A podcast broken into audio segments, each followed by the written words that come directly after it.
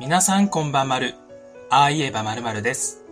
今回取り上げるのは、東京三鷹市にある井の頭公園で、切断された遺体の入ったポリ袋が複数発見された事件。事件が時効になってから6年後に出た証言によって、様々な考察サイト、動画では人違い殺人が真相かのように扱われています。しかしこの動画をご覧になっている方は、そのようなものは求めていないはず。今回はこの証言の信憑性について考察していきたいと思います。まずは簡単に事件概要を見ていきましょう。1994年4月23日、井の頭公園のゴミ箱にポリ袋に入った人間の足首が捨てられているのを清掃員の女性が発見。駆けつけた警察官らが公園一帯を捜索したところ、計27個に切断された手足、胴体の一部が袋に入って7箇所のゴミ箱から発見。袋は小さい穴のある水切り用の黒い袋と半透明の袋の二重になっており、漁師らが使う特殊な方法できつめに結ばれていた。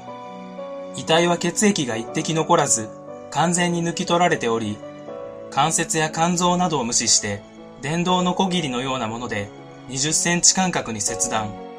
これは公園のゴミ箱の投入口に収まるサイズだった。発見された遺体は体全体の3分の1ほどで、被害者の頭部、胴体の大部分は現在も見つかっておらず、清掃員の女性が猫の餌を探すために偶然ポリ袋を開けなければ、事件さえ認知されていなかった可能性がある。手足の指紋はほぼ全て削り取られていたが、わずかに残っていた指紋と DNA から、被害者は公園の近くに住む35歳の男性 A と判明する。被害者の A さんは一級建築士で、井の頭公園の近くに家族と共に住んでいた。彼のことをよく知る人物は、恨まれる人物ではないと話しており、組織による犯行が疑われたが、宗教などに傾倒していたなどの情報はない。21日の夜に同僚と食事やカラオケをした後、23時頃に新宿駅で別れたのを最後に行方がわからなくなる。2009年4月23日、未解決のまま時効が成立し、現在も犯人は愚か、動機や死因も分かっていない。時効から6年後の2015年、この事件に関する証言が出てくる。内容はこの事件が人違い殺人だというもので、後の考察で詳しく見ていく。この事件に関しては、目撃情報が多数警察に寄せられている。22日0時過ぎに、被害者によく似た男性が、被害者の最寄り駅で、事件現場近くの JR 吉祥寺駅デパート脇で、二人の若い男に殴られていた。被害者の遺体が発見された当日の23日午前4時頃に、公園内でポリ袋を持つ不審な30代の男が二人で歩いていた。被害者 A は被害に遭った日、普段とは違う道で帰ってしまったため、人違いで殺害されたなど、数が多いため逆に捜査が困難になったとも言える。時効から6年後に出てきた証言。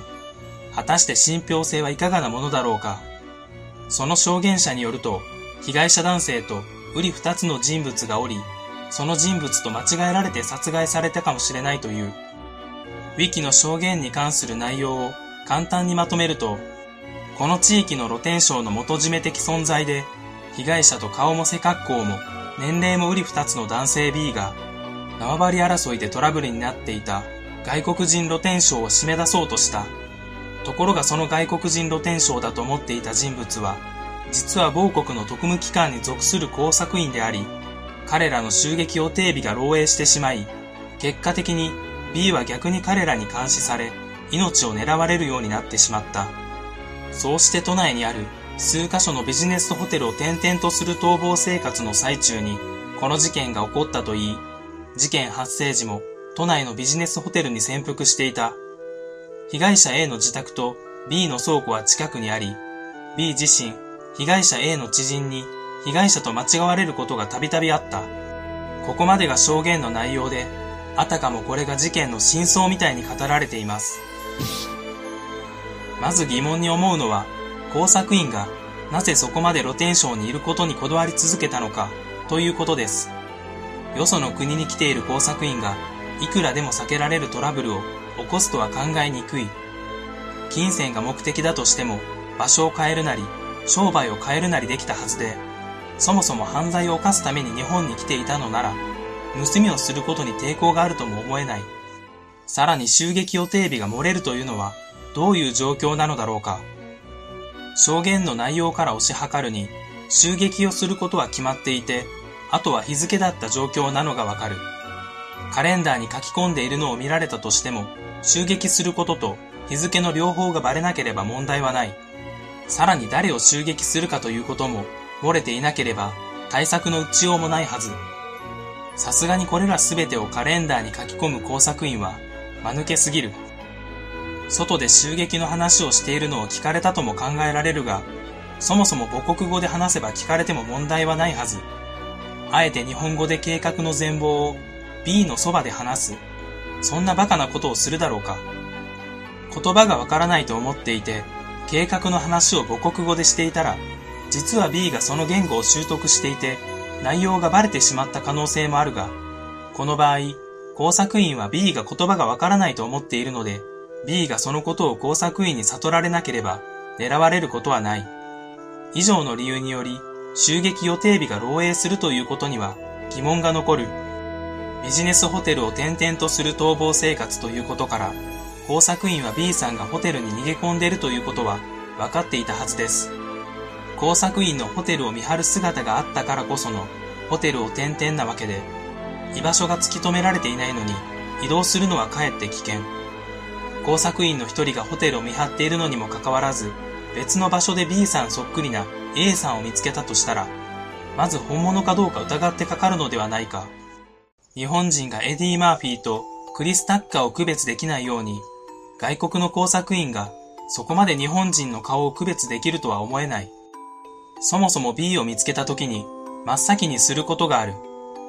他の人物に計画を話していないか。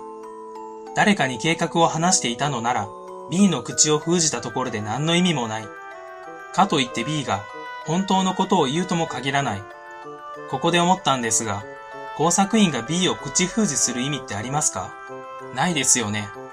襲撃日は変更すればいいし、もしターゲットに狙われていることを知られるのを恐れたのだとしても、狙われているのが分かっている B さんを必要に狙っていることから、そこまで気にしてはいないように思えます。そしてその一連の流れの中で、さすがに A が B とは違うということが判明するはず。双子タレントのマナカナも話せばある程度の区別はつく。もしそこで間違いだと分かりつつも A を殺害したのなら、その後に B を狙わないのは不自然だし、B の後はもちろんこの証言者も命を狙われているのではないか。事件から20年経ってからこの話が出てくるのも不自然だ。当時、自分の命を狙った工作員の顔を知っている B が、なぜ警察に情報提供しなかったのか。人違い殺人に気づいた工作員が、再び自分の命を狙ってくると考えないはずはない。この話を証言者にするよりも、警察に駆け込む方が先ではないだろうか。最後に、知人に被害者と間違われることがあったの部分ですが、証言者は A と面識がないと考えていいですね。もしどちらも顔見知りだったら、自分がそう思ったという旨の話をした方が、信憑性があるのに、あくまで B から聞いた話として語っている。これについてはだからどうしたって感じですが、以上のことからこの証言の信憑性はそこまで高くはないと思います。この事件の被害者は誰からも恨まれるような人物ではないことも相まって、人違い殺人とする証言が広く受け入れられたのだと思います。しかしこれ以外の事件の被害者も殺して良い人間は誰一人としていなかったはずです。もし誰かを殺したいと思っている人がいるのなら、想像だけに留めておいてくださいね。どのように犯行が行われたのかとかも考察していきたいところですが、思いのほか動画が長くなりそうなので、今回は証言の信憑性の考察だけに留めておきます。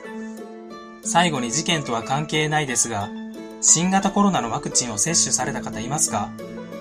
大阪市内はあまり接種が進んでいないみたいで、医療関係者や医師もまだの方がいる一方、大阪市外は一般人でもすでにワクチン接種済みだったりするんですよね。早くワクチンを打ちたいというわけじゃないんですが、いつになるやら心配になります。今回は話し方をゆっくりにしてみたんですが、早い方がいいとかあれば教えてください。あと高評価、まだの方はチャンネル登録もよろしくお願いします。最後までご覧くださり、ありがとうございました。